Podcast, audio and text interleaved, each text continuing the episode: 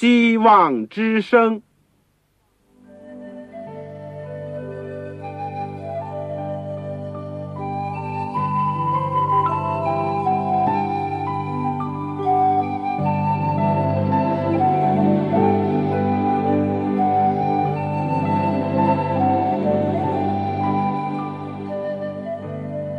各位听众朋友，各位弟兄姐妹，欢迎您收听信徒培训这个节目。教会的兴旺，不单表现为人数众多，更要求教友的素质好。为了使教会真正达到人丁兴旺，又灵性健壮，希望之声特别为广大的信徒制作了信徒培训这个节目，满足主内同工同道的需要。信徒培训由黄牧师主讲，将有多种课程推出，欢迎弟兄姐妹们踊跃参加。下面我们就把节目时间交给黄牧师。各位亲爱的弟兄姐妹，各位组内的同工同道，你们好，我是旺草，先在组里面向你们问安，也欢迎你们收听信徒培训的节目。今天我们是第八门课。健康信息，或者是健康教育，这个，而我们今天要讲的呢，也正是第八个讲题——论节制。在这个健康信息里面的第八个讲题——论节制，这经文呢是在哥林多后书第六章十七到十八节，以及哥林多后书第七章。第一节，我们在学习之前，让我们一起祷告。亲爱的天父，我们谢谢你，你无微不至的关怀我们。正像诗篇里面所讲，父亲怎么样连续自己的儿女，耶华你也照样连续敬畏你的人。主，我们实在是感谢你，天离地何等的高，你的慈爱。像敬畏你人也是何等的大！今天我们有机会，非但能够得听福音，相信你，而且你天天教导我们，像教导儿女那样。希望我们在灵性、道德、智力、身体各个方面，包括我们的人际关系方面，都能够天天有进步、有增长，好更加荣耀你，反照主的形象。主啊，也使我们生命更加有意义。谢谢你过去对我们的带领，一步一步的教导我们。今天我们要继续的学习这个健康的信息。求你开我们的心门，让我们知道我们的需要，让我们看到自己的不足，或者要努力追求的方向。天父，我们只恳求圣灵用微小的声音对我们说话。愿今天这个时刻。在你面前蒙恩，使得不论我们讲的或者听的，都能够受圣灵的感动，都能够得到教益。因为你是众光之父，一切美善的恩赐赏赐都从你而来。天父今天也特别为收音机旁边我们亲爱的父老弟兄姐妹当中有身体软弱的、有疾病的，恳求你特别的恩待。如果在他们还在进行挣扎的，或者有什么嗜好或者习惯，他们胜不过的，天父，你加给他们力量，靠你的胜。求主垂听我们的祷告，是奉靠主耶稣基督的圣名，阿门。圣经里面呢，有论到酒，但是从来没有提到过烟草，当然更加没有提到过大麻。或者 cocaine 等等，不过圣经里面呢，确实提到一个节制的问题，也就是我们今天的讲题——论节制。但圣经里面呢，这个在中文圣经当中，我们知道在旧约里面查不到“节制”这个字。不过我们看到上帝接着摩西给以色列人的许多的教导和训诲当中呢，有许多有关。生活的条例、健康上的规矩，但“节制”这个字呢，在新约圣经里面就有多次的出现了，特别是在保罗的书信里面。今天我们要讲节制这个题目。第一部分呢，我们谈一谈，是从广义上来讲，圣经里面是怎么样论到节制的。第二呢，从狭义的来看节制的问题，就是对于烟酒、毒品以及性的方面，怎么样实行节制。第三呢，简单的提出一下。基督福临安息日会对节制运动的一个观点和立场。好，我们现在就开始第一部分：圣经论节制。今天的这个奥林匹克运动会是源自古希腊的时候呢就有了，而保罗呢虽然是生活在罗马的时代，那个时候。体育运动也是相当的盛行，而且奥林匹克的运动会呢也在定期的举行。所以保罗呢，在他的哥林多前书第九章里面呢，就讲到这样的话：岂不知在场上赛跑的都跑，但得奖赏的只有一人吗？你们应当这样跑，好叫你们得做奖赏。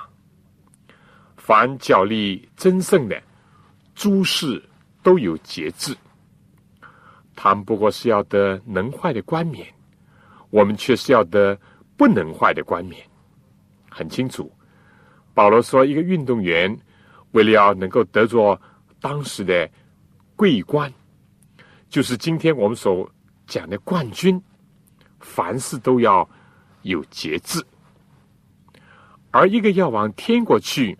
为了得到天国冠冕呢，做一个得胜的人呢，就更应当如此。你说是吗？节制这个字呢，在新约的希腊文里面是一种内在的控制的意思，也就是一种自我的管理的意思。所以英文圣经呢，就翻译成为一个自我的克制。中文呢，就翻译作。节制，意思就是说，要胜过自己，要管理自己，胜过一种内心的邪情私欲，胜过外界的引诱试探，胜过与生俱来的弱点，也胜过后天养成的坏习惯。圣经也说，圣灵和情欲是相争的。放纵自己的情欲就失败，如果胜过他，就需要有一个节制的心。但我们人类的意志是已经受到罪恶的影响，所以人必须要重生，然后呢就能够结出圣灵的果子来。在加拉太书第五章十六节说：“我说你们当顺着圣灵而行。”就不放纵肉体的情欲，因为情欲和圣灵相争，圣灵和情欲相争，这两个是彼此相敌，是你们不能做所愿意做的。但你们若被圣灵引导，就不在律法之下。情欲的事都是显而易见的，就如奸淫、污秽、邪荡、拜偶像。行邪术、仇恨、增进、记恨、恼怒、纷争、结党、异端、嫉妒、醉酒、荒宴等。我从前告诉你们，现在又告诉你们：行这样事的人，必不能承受上帝的国。接着呢，保罗就从另外一个。方面来讲，形成一个对比。他说：“圣灵所结的果子，就是仁爱、喜乐、和平、忍耐、恩慈、良善、信实、温柔、节制。这样的事没有律法禁止。凡属基督耶稣的人，就已经把肉体连肉体的邪情私欲同定在十字架上。”我们若是靠着圣灵得生，就当靠圣灵行事。所以呢，在圣经里面讲，节制的含义就是把自己的意志降服在上帝的面前，和圣灵合作，然后就能够在一个重生的基础上结出圣灵的果子，人才能够靠着圣灵得胜自己的邪情私欲。在提摩太前书三章第二节、第十一节讲到，不论是长老的，或者是做女执事的，其中有一个条件就是节制。而在提多书第二章第二节，保罗也说要劝老年人有节制、端庄。彼得在他晚年的时候，也劝所有的基督徒。所有追求长进的基督徒要有节制。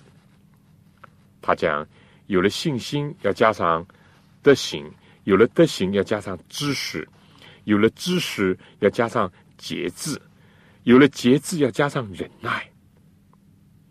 节制既然是圣灵所结的果子，也是基督徒长进阶梯当中的重要的一环，甚至可以说，节制是猪的字母。所以节制的道理，不论是对男对女、对老对少、对一切的基督徒讲，甚至在《使徒行传》二十四章二十五节，保罗还留下一个榜样，就说他被招到菲利斯巡抚面前，他也讲论公义和节制以及上帝的审判。所以我们可以这样讲。节制的道理是应当向每一个人讲的。当然，首先基督徒要领受这样的教训，要做一个得胜的基督徒，就必须节制。要节制，就必须重生，必须和圣灵联合，必须要降服自己，必须要靠着上帝的恩典来管束自己。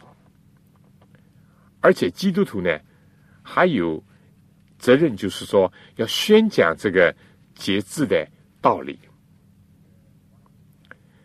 这个华严伦在一千八百七十七年讲过这样的话：“唯有节制，乃是来自上帝一切美德的基础，也是人们获得一切胜利的基础。”古代以色列聪明的王所罗门说：“人不制服自己的心，好像毁坏的诚意，没有强援。”这是在箴言二十五章二十八节。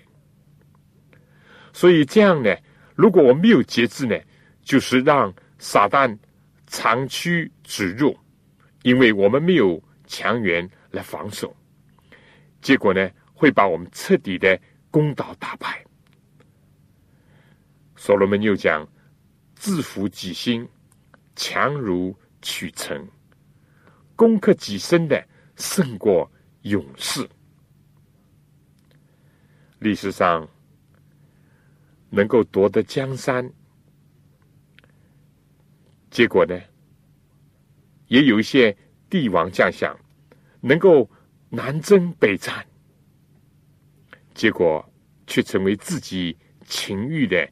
奴隶，中国的秦始皇是这样，古希腊的亚历山大也是如此，近代就有更多这样的记录。圣经也留下了许多这样的前车之鉴。我们在以后呢，我们还是会提到的。这个我以前已经提过，在美国东部一个大的博物馆里面呢，有一个塑像。它的标题是节制，但是这个形象呢，是一位亭亭玉立的一个女士，一个手呢拿着一个圆规，另外一个手呢拿着一个弓，虽然是跃跃欲试，却是被勒住。这就是启发人。所谓节制呢，就是凡事有方圆、有规则、有范围。如果有的时候有种内心的冲动，有私欲，要想越规的时候呢，能够勒得住他，能够挽住他，而不是放纵。这就是节制的含义。上帝给人律法，以及一些生活上的指南，就是要使人得享真正的自由，使人不至于成为罪恶和情欲的奴隶。当人们能够真正的明白这一点的时候呢，他就会觉得顺从上帝这一点要求呢，非但不是束缚他。更加是释放他，节制非但不是痛苦，而且是一种胜利的欢乐。节制能够避免人因着放纵而带来的种种的恶果。圣经讲的节制呢，是包括多方面的，人不能滥用体力，也不能使智力超负荷。节制包括我们的脾气。包括我们的言语、我们的行为，许许多多的方面。但今天呢，我们着重是讲对身体健康方面的一个节制的问题。在我讲到关于烟酒、毒品和性的节制之前呢，我想请大家先听一首歌，《他救了我》。我们知道，我们唯有。上帝重生我们，我们才可能过一种节制的生活。否则话，我们人类的意志就像肥皂的泡沫，或者是像沙做的绳子那么样松软。我们唯求主恩待我们，救我们。我们也确实知道，上帝愿意救我们。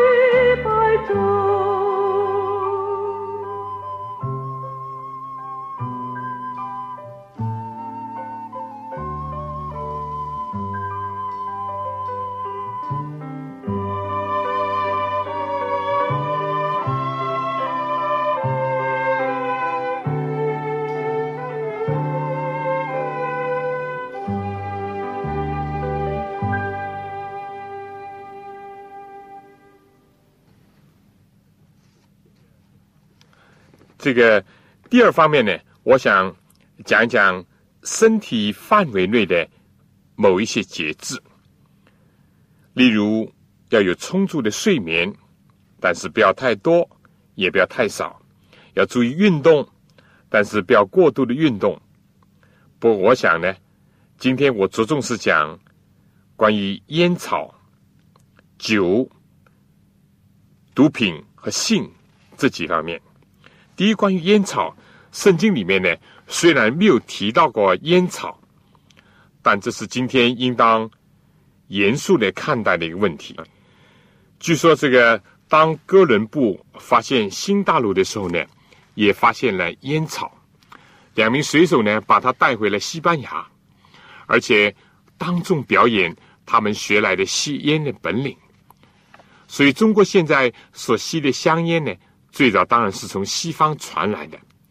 目前呢，据称中国有两万万以上的烟民，这是一个惊人的数字。每年生产的烟呢，达到一个天文的数字。一支支香烟接起来。可以围绕地球好几圈。美国近年来虽然吸烟的人数呢有下降的趋势，但是每一年由于吸烟造成死亡的人数呢，已经超过三十万人，而且这是一个相当保守的一个数字。意思就是说，每二十四小时就有一千个人因吸烟而早死。至于吸烟消耗了多少钱呢？那就更加是惊人了。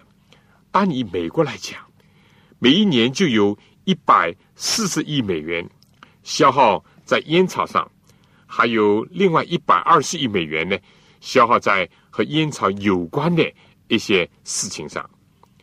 至于由于吸烟而引起的疾病，所要付出的医药费，每年超过一千亿美元以上。但中国的数字呢，也不会小。现在的化学分析呢，烟草里面含着二十多种有毒的混合物，主要含有尼格丁、煤焦油、一氧化碳、氰化物等等。虽然是这样，但还是有些人呢，这个爱护它，说什么嘴上一支烟呢？就像活神仙。另外有人说呢，香烟能够提神，能够除病。但很可叹的，有不少青少年人三五成群的去抽烟，作为时髦的表现。有许多人把香烟作为一个交际的过程当中不可少的一种媒介和手段。但每一年由于抽烟呢，不知道夺去了多少人的生命。耗损了多少的钱财，也造成了多少的社会的问题。表面看看呢，短短的一支烟，怎么会想起有这么漫长的坏的后果呢？但事实就是这样。目前世界上最棘手的，也是造成最多人死亡的，第一个是。心血管的疾病，第二个是癌症，而吸烟呢，跟这两种致命的疾病呢有密切的关系。据统计，冠心病的死亡原因有三分之一来自于吸烟。据抽烟的人患肺癌的比例呢，要比不抽烟的人大好几倍。除了肺癌以外，还有造成。喉咙、嘴唇、气管、肾脏、膀胱等等的癌变，哪怕是美国的香烟吧，都注明一个警告。香港也是这样，说吸烟危害健康，但是吸烟的人呢，大有人在，而且在许多的国家和地区呢，这个数字不断的在增加。美国尽管在许多的地方禁止人吸烟，却不断的把大量的烟输往第三世界的国家。许多人还是不顾一切的，正像拼死吃河顿一样，去拼命的抽烟。我们说，越是质量差的烟，就有越多的尼古丁和煤焦油。最近就揭露了有些烟厂故意的增加一些尼古丁，以造成人的一种烟瘾。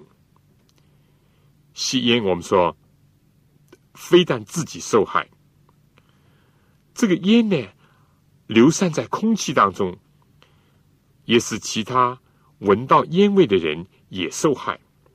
有的甚至于认为受害的更深了。但不管怎么样，烟对于自己、对于别人、对于家庭、对于周围的环境呢，没有。一利而自有百弊。结果有些人愿意戒烟，但是谈何容易呢？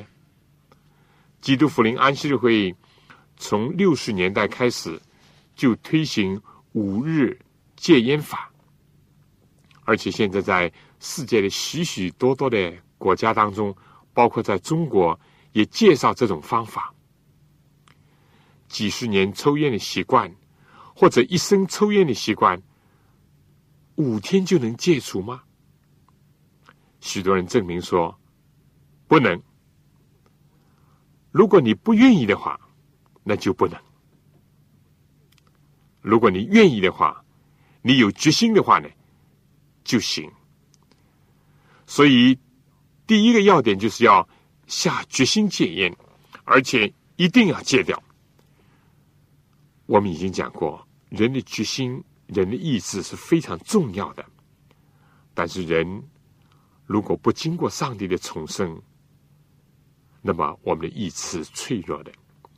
第二点呢，就说每当想抽烟的时候呢，可以做做深呼吸，这个会对你有帮助。有的时候把你这个烟瘾鬼呢就赶掉。第三呢，就说。每天两次的洗这个温水澡。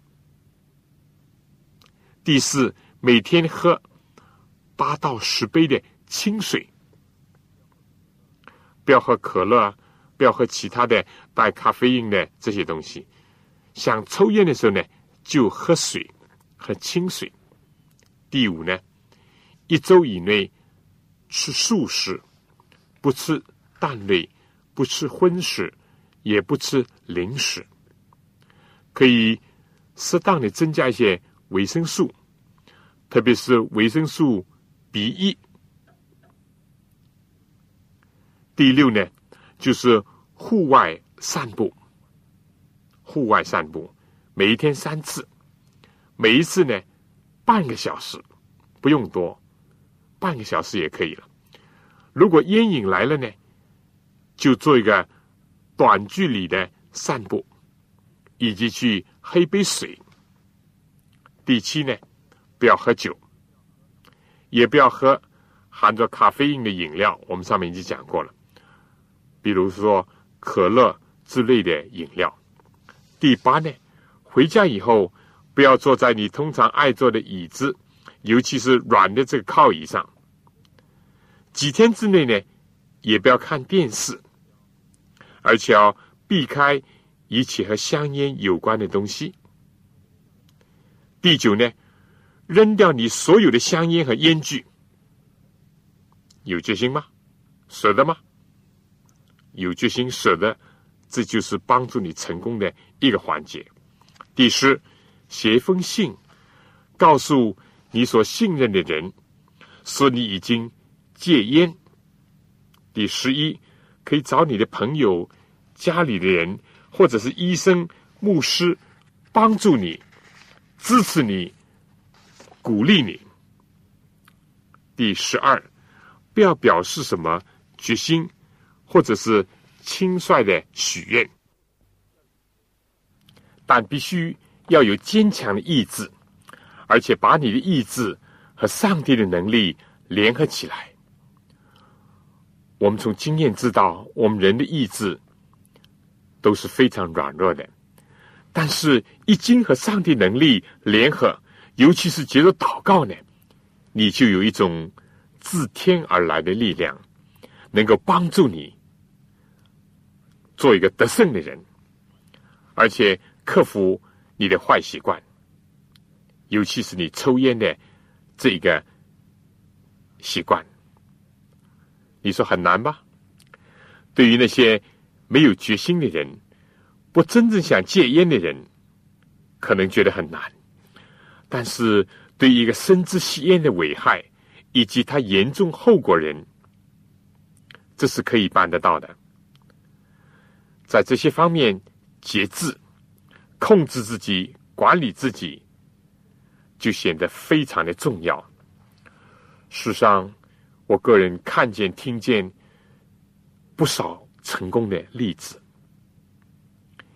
第二呢，就是关于酒了。酒在圣经当中呢，很早就提到，一直到挪亚栽种葡萄园以后，因而醉酒、赤身露体而不自知。在旧约的经典里面呢，很明显的讲到，是境界这个酒醉的。亚伦的两个儿子，就是大祭司的两个儿子，因为酒醉，就在圣殿里面献反火，结果被上天所击杀。旧约箴言里面呢，也很多次的讲到，酒能使人放荡，使人懈慢。那些所谓举杯成商饮，对目共徘徊的李白，最后怎么样呢？也是神魂颠倒当中跳入河中死了。其实他也深深的知道，举杯消愁愁更愁，正像抽刀断水，水更流那样。今天还是有人想借酒消愁。我们知道，酒在这个要点里面呢，是列为毒品的。酗酒这问题在全世界都非常的严重，在前苏联和在今天的美国，以及有些非洲的国家也不例外。中国在某些地区呢也很严重，特别今天呢已经成为一种时髦，有认为这是社交上的必须，所谓逢场作戏。或者是为了应酬的需要，但现在证明，并不像人所讲的，少喝一点就有好处。暂且不说它究竟如何，很多人从少饮到多饮，最后到酗酒，人不能管束自己，结果呢，让酒来支配自己。或者有人说，这个啤酒呢不成问题，因为这个。度数很低，但是我们知道，啤酒造成了许多怎么样？这个腰围很宽的人，你见过吗？就像一个酒桶那样，圆鼓鼓的。同样呢，酒也消耗了不知道多少的钱，很多人营养不顾，甚至于饭食不思，但是就是放不掉这个酒瓶。许多人。烂醉如泥，也不顾及自己的家庭、妻子儿女，更加有不少人在酒后闹事、斗打、胡言乱语。居在西方，酒后开车，那更是造成了无数的交通的事故，撞死了多少人？已是酒后发性的了，或者互相。击杀的这些事都是屡见不鲜的，但撇开这些不讲，单单酒精造成人体的危害呢，也已经是后患无穷了。最明显的就是使人肝硬化，另外呢，就是摧残人的脑细胞，造成酒精中毒的这个现象。这个是非常严重的，酒当然还能够造成其他许多的疾病，而且呢，证明和癌症呢有一定的联系，特别是肝癌，会影响人的生殖的功能。但是可惜，人不能节制自己，甚至放纵自己，而在酒醉以后呢，人就彻底的放荡，非但是衣冠不正，或者是赤身肉体、胡言乱语、口吐白沫。我们说基督徒是主张敬酒的，因为圣经讲酒能使人放荡，酒能毁坏人的身体，而圣经又讲身体是上帝的殿。今天在烟和酒的问题上，正在大大的影响着，也摧残着许许多多的人。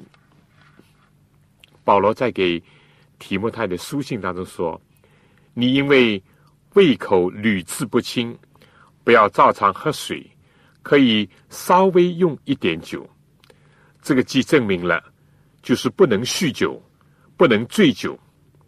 但同时呢，如果酒用在药物里面，少量的是可以的，而绝不是说借酒来消愁，或者是借酒来发兴，来麻醉自己，或者是兴奋自己。保罗说：“我们不应当醉酒，相反的是应当被圣灵充满。因为如果因着酒，结果呢，就伤害了我们身体，那么圣灵又怎么能够居住在我们的心内呢？第三，各种麻醉品和毒品，我简单的讲讲。我们知道鸦片战争对我们中国人讲来。”还记忆犹新。林则徐曾经一度的这个严禁鸦片，但是很可惜的，一度销声匿迹的毒品，现在在某些地区呢，非但是这个存在，而且是盛行，包括中国也是如此。毒品的市场呢，又开始出现。这个在西方的国家呢是更加严重。美国的多少青少年都吸上了大麻、coca 以及各式各样的毒品，亵毒、贩毒啊，这个都成为一种连锁反应。吸毒的人越多，贩毒人越猖狂；贩毒人越多，吸毒的受害者也就更多。所有烟草和毒品都是麻醉品，非但是耗费了巨大的金钱，而且是损害健康；非但是自己受害，还损害了整个的家庭以及下一代，也影响了社会，而且带来了许许多多的危害。贩毒、吸毒呢，又往往和赌博、荒淫、凶杀。偷偷抢抢等等的罪呢连在一起，所有这些危害，照理每一个人都应当是明白的，但是由于人呢不能管理自己，人也不能控制自己，使自己过一种节制的生活，人就要踏入境地去尝试这些。今天市场上呢大量的销售含有。咖啡因的饮料，可口可乐啦，百事可乐了。总而言之呢，把这些呢讲的天花乱坠，使人快乐啦等等，结果呢，却使人成为一种有害商品的一种奴隶，受骗上当，并且呢，还对健康造成危害。咖啡因造成血压能够升高。使这个心脏病呢更加容易发作，也有造成心肌梗塞或者是心律失常的。同样的，咖啡因也会造成胃溃疡，也使得结肠癌的这个比例呢会增加。咖啡因特别是产生一种有害的影响是什么呢？使人产生一种焦虑性的一种精神病。咖啡因。在咖啡里面的含量很高，有人以为喝杯咖啡呢是提起精神，其实这是一种短暂的刺激，却带来了长期的不良的后果。久而久之呢，使人的身体受到亏损。一切的刺激品，包括茶叶，尤其是红茶呢，都不宜经常的使用。我想这是非常重要的一点。下面呢，我想再讲讲关于性的问题。我们说性是上帝创造的，上帝最初呢造男造女。如果说饮食是维持个体的生存，那么性欲呢就是维持人类的生存以及社会的绵延。最初上帝的意思是要人遍满全地，能够治理这个地。但今天很多人呢。情愿不生育，以至于造成有些国家呢出现人口负增长。他们只是一味的追求性的刺激，满足肉体的欲望。在六十年代的所谓的性自由，也就所谓的性解放以后呢，造成了极大的思想上的混乱。由于思想上的混乱呢，行动上。也就跟着来，结果就形成今天以西方为主，并且影响到全世界的一个极其险恶的潮流。全世界已经有几万万的人患了性病，有多少个家庭被破坏？有许许多多的单身的这个父母出现在社会当中。而由此而来，又产生了多少的社会问题、暴力的问题？同性恋者招摇过市，在人权的美名下，做出各种丑恶的表演，在高喊自由的鼓吹下，一切混乱的事情层出不穷，有增无减。目前世界正面临着艾滋病这个一号杀手。在到处肆虐猖狂的一个时代，据估计，在公元两千年结束的时候，单单在亚洲就有两千万人要患上艾滋病，以及有更多人染上 HIV 这个阳性的喜欢，而到目前为止，我们说还没有一种药物。可以彻底的医治他。虽然这样，许多人还是在性上放纵，不论是同性、异性、乱交、杂交，都带来极其可怕的后果。过去索多玛、俄莫拉的光景呢，有再一次的呈现。美国的篮球，也就最著名的球星 Michael Jordan。他呢，患上了 HIV 阳性反应，也就是艾滋病的一个前期。最初呢，他还鼓励青少年要有所谓安全的性，就是为了防止染上艾滋病。结果社会上一度也就宣传这些，啊，怎么用这个避孕套啦，等等等等。但他最后意识到。这是鼓励人去犯罪，使人更加大胆，而且呢，不能让人认识到艾滋病的危害。所以后来他就更正来说，要安全的性生活呢，主要是要避免性上的一种混乱。上帝原来给人的是美好的、健康的一种生理的机能。本来可以造福于人、造福于社会、荣耀上帝的，使人成为一个高贵的器皿。结果呢，所有这些败坏的欲望，使人成了奴隶，使人心灵堕落。我们说节制，在这里呢，就显得更加重要了，还不单单是说。节制生育，更加是要节制人的性欲。但在节制的问题上呢，还有许许多多方面的问题要进行探讨的。我想，我们今天只是很简单的对于烟、酒、麻醉品以及性生活方面的节制呢，提出一点。我想下面一段呢，我愿意跟大家分享一下基督福临安息日会和节制运动的关系以及他们的立场。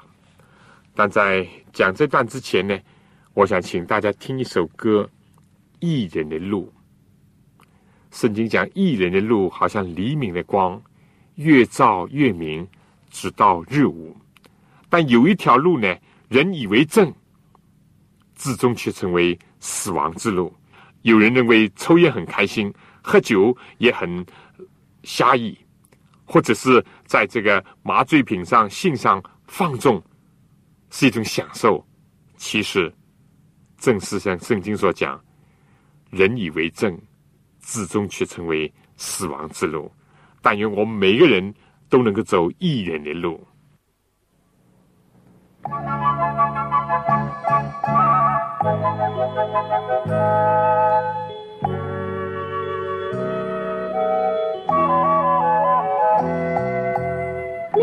要专心依靠主，不要自以为聪明，常常把圣经的教训牢牢地记在心。主保守你，赐恩给你，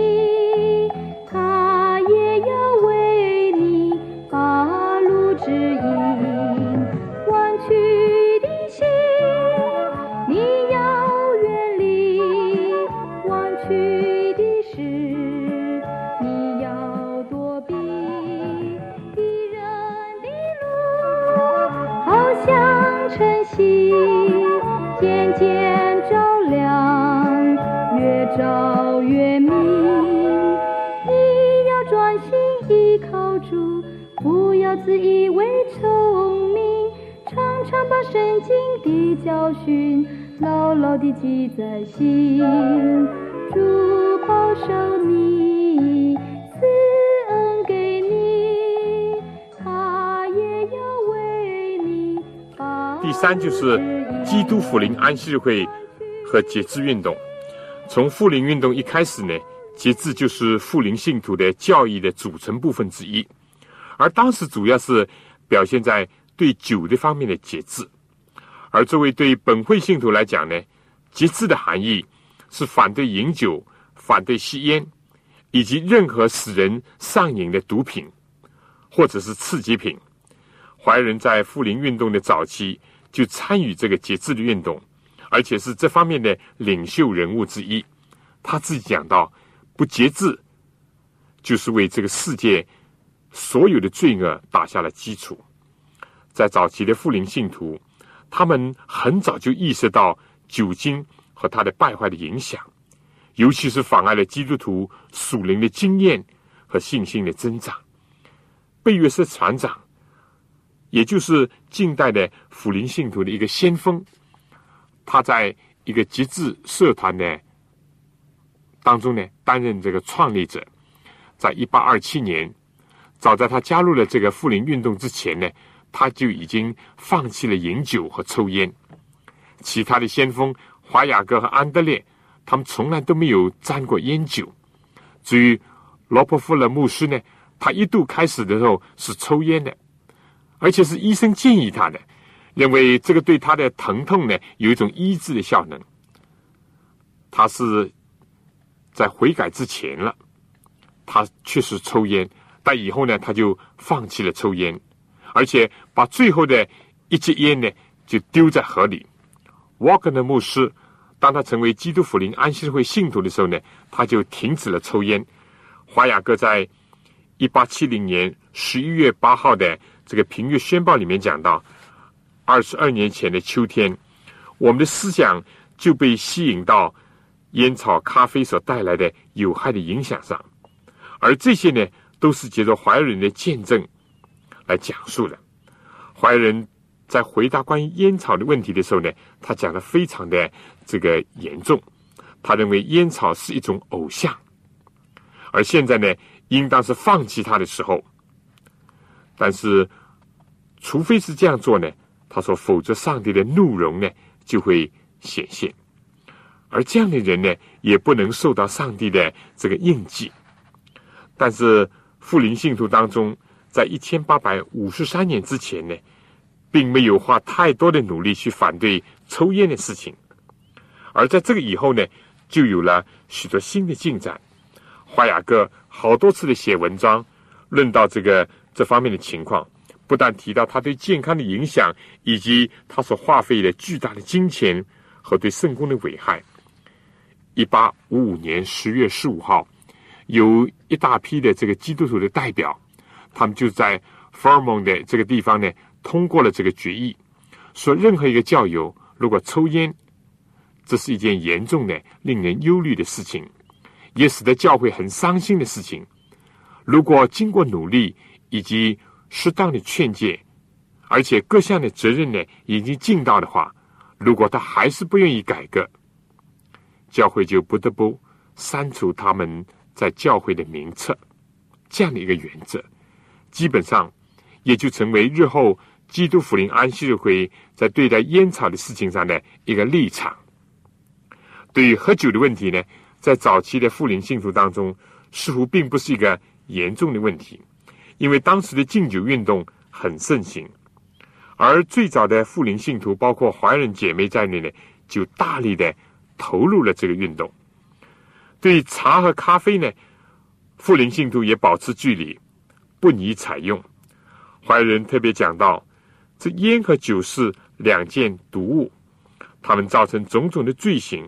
此外呢，少年犯罪、贫穷，甚至会造成引起上帝审判的一个原因。在近代的医学上已经指出，烟和酒对癌症和其他的疾病有密切的关系的时候呢，基督福临安息日会的人，在怀仁的著作当中就找到了这样的字句。他早在许多年前就讲到，烟草是一种非常有诱惑性的毒物。而且极其阴险的，开始有一种刺激，以后使人的神经受到麻痹的影响。对酒所带来的后果呢，也是如此。怀仁也有类似的论述，是一种很清楚的一种证言。他反对人这个喝酒以及抽烟，而且不单单是反对，他更加积极的提到圣经里面充满了关于节制的事情，基督的工作。和节制是有联系的。我们的始祖开始就由于放纵食欲，所以呢，基督就要来救赎人类。人类在哪里失败，他就要为人类在哪里得胜。耶稣基督在旷野受试探的时候，他忍受了人所有的一切的试探，结果呢，他为人得胜。这就表明了，富林信徒认为节制或者自治以及完全的恢复呢，完全是有赖于基督的工作。怀仁也提到，不论是情欲或者食欲是多么的强烈，我们都能够得胜，因为我们可以靠着上帝所赐神圣的力量和我们这个微薄的努力呢连在一起。凡是在试探之日。转向基督的人，都能够有一个坚固的保障。所以，接着这个呢，也就我们说有赖于人的正确的选择上，以及和上帝的合作，以发展他自己的身体、智力、社交和灵性的各方面的生命。在这里，就包括一种合适的饮食、服装、工作和所有的社交的活动。都包含在这个节制的范围里面。怀仁说：“这个我们要在一切的事情上节制，因为有一个不朽的冠冕和天国的保障呈现在我们的面前。这就是基督福临安息会从圣经和预言之灵对节制这个亮光所有的认识，以及他们是热情的投入到节制运动当中去。”事实上，在全球总会也有个节制部。这个从一九六零年秋季会议以后呢，就通过这样的决议，就成立了这个节制部，专门推广和复制以及宣传这方面的工作。在这方面的刊物也有这方面的影片和各种各样的讲座。而今天这个成就最多的是五日戒烟，在世界各个地方获得良好的反应。怀仁继续讲，多年以来，关于真正改良原理的这个亮光呢，曾经大大的照在我们的路上。我们在上帝面前有责任，要把这个光呢转照给其他的人。几年前，我们曾以传播节制的原理为本会最重要的任务之一，今天也应当如此。作为本会的学校疗养院。首先应该表明基督的恩典的大能，可以变化整个的人，包括身心灵各个方面。本会的疗养院和其他的教育机关，在各种真正改良的运动上，应当成为发光的以及造福人群的一个中心。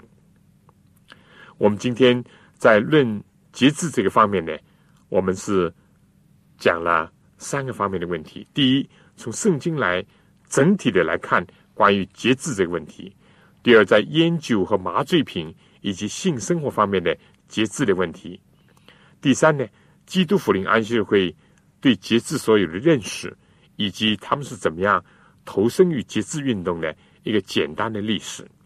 最后呢，我们要听见有声音说：“你们勿要从他们中间出来，和世界上人分别，不要沾染不洁净的东西。”上帝说我，就收纳你们。我就要做你们的父，你们要做我的儿女，这是全能的主说的。接着保罗又劝勉人说：“亲爱的弟兄啊，我们既有这等的应许，就当洁净自己，除去身体灵魂一切的污秽，敬畏上帝，得以成圣。”好了，我们今天呢，关于论节制呢，就讲到这儿。下面呢有几问题，请大家思考和讨论一下。你对节制的含义怎么体会？第二，你认为在你的地区哪一个问题比较最为严重？它又和其他的方面有些什么关联？是酒啊、烟啊，是毒品啊，是性啊、放纵啊，这些哪一方面最严重？第三，我们如何在今天宣传这个有关？节制的真理，怎么样才是以基督为中心的去宣讲这些？又怎么能够在具体的生活当中能够贯彻和实践？请大家思考和讨论一下。好了，今天时间就差不多了，希望下次同样的时间收听我们的节目，而且希望你来信给我。来信呢，请寄香港邮政总局信箱三一零号。三一零号，或者是七六零零号，写“望潮收”，“望”就是希望的“望”，潮水的“潮”。好了，我等着你的来信。我们下次再见，愿上帝赐福给您、您的全家和您的教会。